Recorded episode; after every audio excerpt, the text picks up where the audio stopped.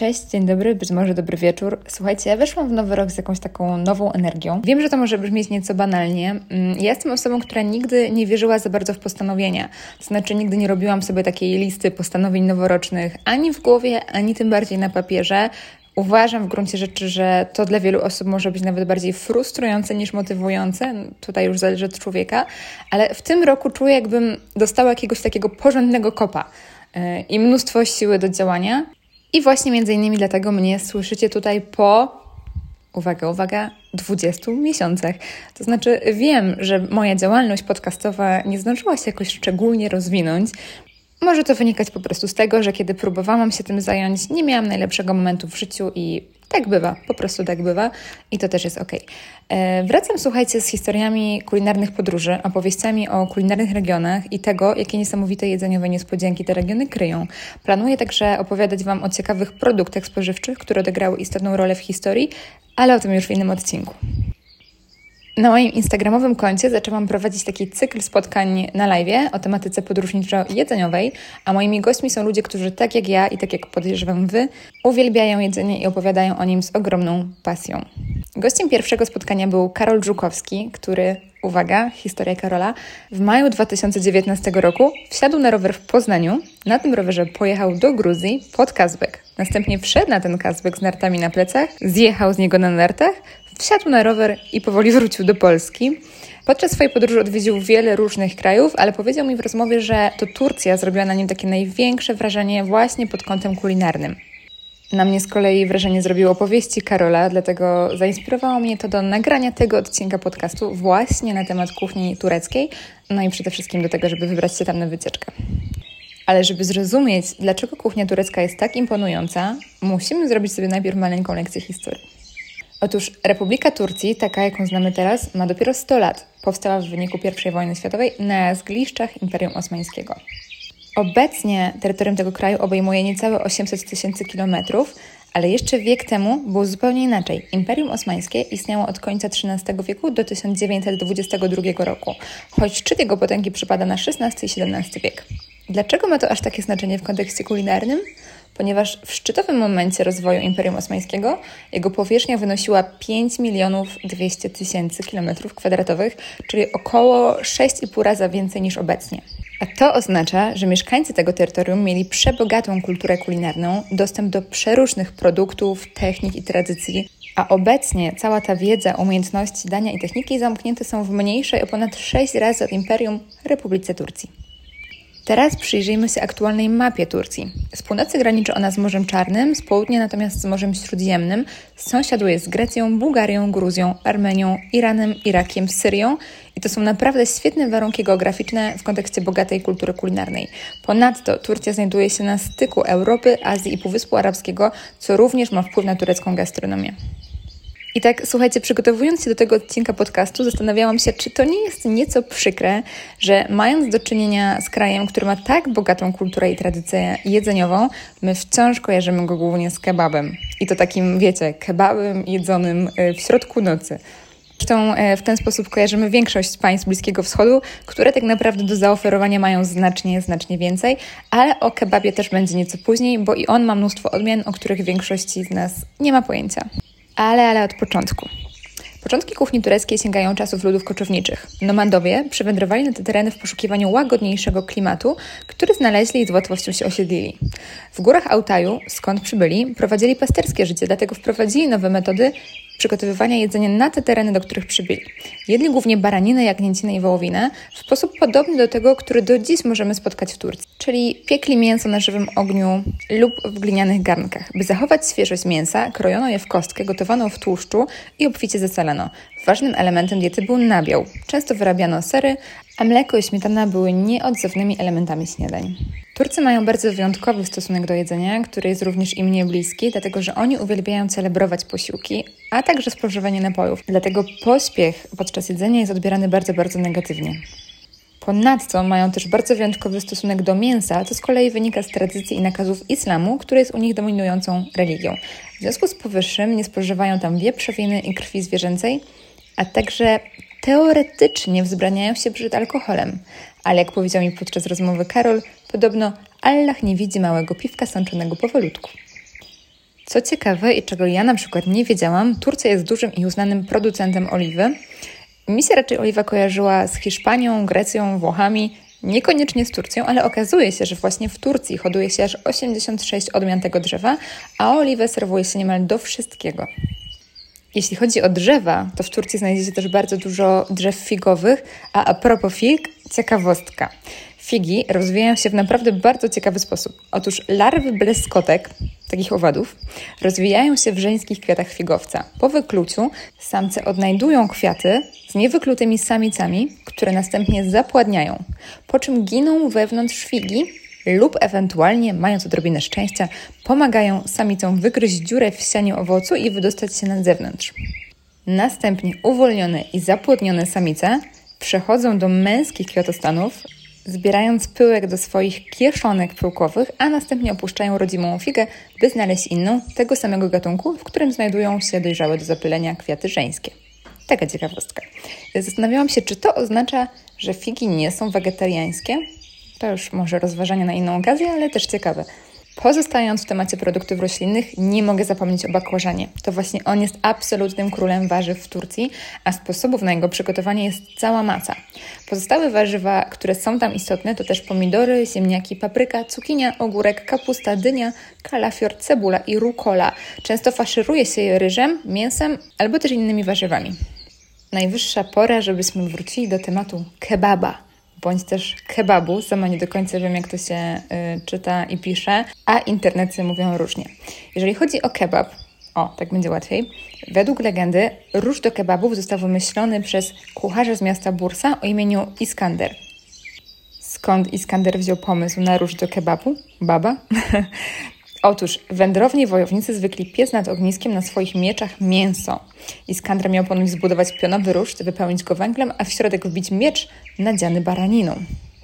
Choć najbardziej znanym rodzajem kebabu jest duner kebab, duner oznacza obracający się, podawany w picie z sosami i surówkami, dla Turków kebab to tak naprawdę baranina, jagnięcina i wołowina przyrządzana na wiele różnych sposobów.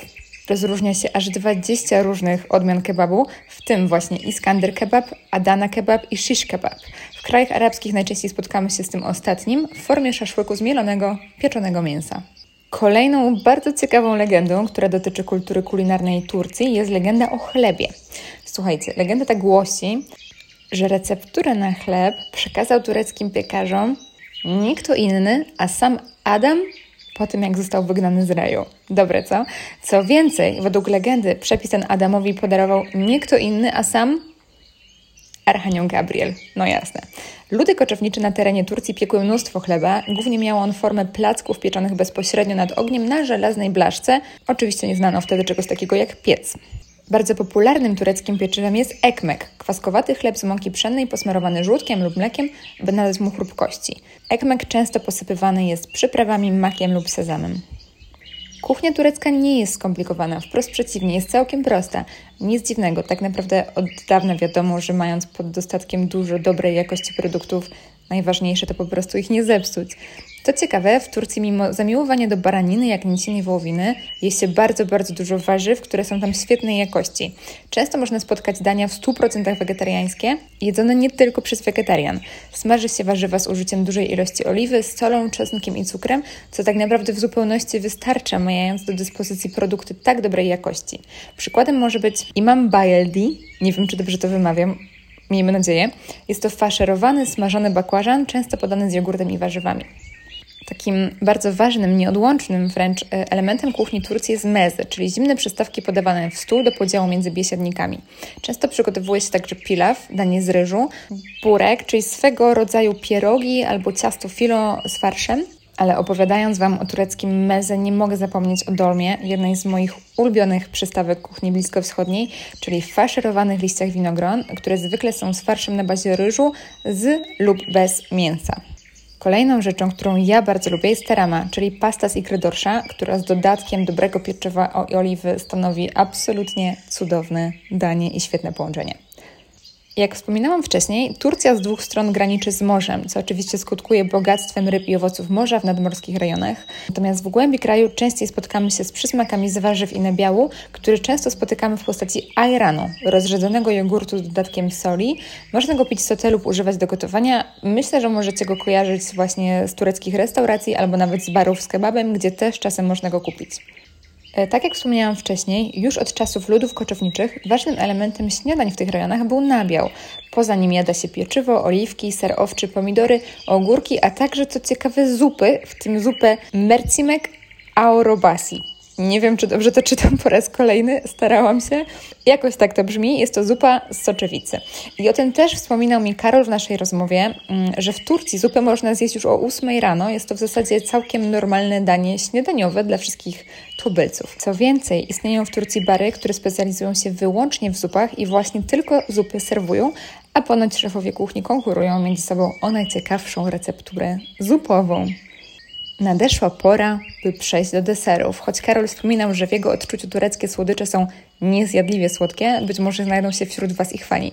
Z pewnością kojarzycie te różnokolorowe galaretki, okryte całe cukrem pudrem. Nazywa się to, uwaga, znów sobie będę plątała język, raha tłukum. Raha tłukum, ale łatwiej już wymówić i pewnie też łatwiej skojarzyć baklawę, hałwy czy kadaifi. Więc z jednej strony mamy te bardzo, bardzo słodkie desery, najczęściej przygotowywane z użyciem syropu, ale mamy też tureckie desery, które bazują na nabiale. Co oznacza, że jako deser bardzo często traktuje się mleczne napoje, takie jak właśnie ajran czy salep. Jest to napój z bulw z torczyka. Bardzo ciekawe, nigdy tego nie piłam. Słodkie ciasta są z kolei szalenie, szalenie słodkie. Wiem, że brzmi to dziwnie, ale one są nieziemsko słodkie. I głównie dlatego, że właśnie większość z nich jest po upieczeniu lub po usmażeniu polewana obficie syropem albo lukrem. Bardzo często jest to syrop na bazie wody z kwiatów pomarańczy albo wody różanej. Przykładem właśnie tak przygotowanego deseru może być tulumba, czyli smażony deser, który natychmiast po wyjęciu z oleju zanurza się w syropie słodowym, a następnie czeka aż wystygnie i serwuje na zimno. Turcja może pochwalić się doskonałymi restauracjami, mniej lub bardziej ekskluzywnymi, ale także całkiem niebanalną kuchnią uliczną. W ulicznych budach można zjeść dania, których na próżno szukać w lepszych restauracjach. Przykładem może być na przykład kokorec, czyli danie z fleków jagnięcych, które nadziewa się, a następnie nabija na szpadę i opieka nad żywym ogniem. Ostatecznie przypomina to taki rodzaj kiełbaski, który kroi się w kostki, doprawia i wkłada w pieczywo. Mówiąc o kuchni tureckiej, musimy zatrzymać się na chwilę przy tym, co dla Turków jest ogromnie ważne, czyli przy herbacie. Ja byłam w Turcji jako dziecko i do dziś pamiętam, jakie wrażenie zrobiła na mnie ceremonia parzenia herbaty, bo tak należy to nazwać, która trwa aż dziesięć minut. Choć co do jej smaku nie byłam przekonana i myślę, że nie byłabym nadal fanką, to było to naprawdę ciekawe przeżycie. Herbatę w Turcji podaje się w małych, szklanych naczyniach w kształcie przypominających tulipan. Jest ona bardzo, bardzo gorąca i jeszcze bardziej słodka, dlatego pijąc ją, ciekawe, można, a nawet powinno się siorbać, jest to w dobrym tonie. Według opowieści Karola i tego, co udało mi się przeczytać, to herbata stanowi tam najważniejszy napój, nie kawa. Natomiast właśnie kawa, a raczej kahawa, przygotowywana jest w specjalnych tygielkach, do której poza ziarnami kawy dodaje się cukier, już na tym etapie. Pije się w charakterystycznych filiżankach bez uszek, a podawana jest na trzy sposoby – słodka, półsłodka i bez dodatku cukru. Co ciekawe, narodowym napojem Turków, wśród których zdecydowana większość to wyznawcy Allaha, jest raki, czyli anyżowa wódka o delikatnym smaku lukrecji. Podaje się ją bardzo, bardzo schłodzoną, najczęściej pół na pół z wodą, bardzo często do meze. Nie wiem jak Was, ale mnie ta opowieść, a także przygotowanie się do tego odcinka bardzo zachęciło, by wybrać się do Turcji, co mam nadzieję będzie dla mnie możliwe już całkiem niedługo. Dlatego, że bliskość morza, kultura kulinarna, a zwłaszcza celebrowanie jedzenia, to są te rzeczy, które ja zdecydowanie uwielbiam i których bardzo, bardzo potrzeba mi w życiu. Słuchajcie, na dziś to koniec wycieczki, ale już teraz zapraszam Wam serdecznie do wysłuchania rozmowy z Karolem o jego podróży. Jest ona zapisana na moim Instagramie, a także zapraszam do uczestnictwa w spotkaniu live z Maciejem Piwko, którego będę gościć we wtorek dwudziestego piątego stycznia o godzinie dziewiętnasta zero trzy na moim koncie instagramowym. Maciej opowie o swojej podróży do Tajlandii, podczas której, jak sam twierdzi, odwiedził ponad pięćdziesiąt kulinarnych spotów, a co więcej, nigdzie nie poczuł rozczarowania. To ciekawe. Myślę, że w związku z tą zapowiedzią możecie się już domyśleć, gdzie zabiorę Was na kolejną kulinarną wycieczkę. Tymczasem, pa!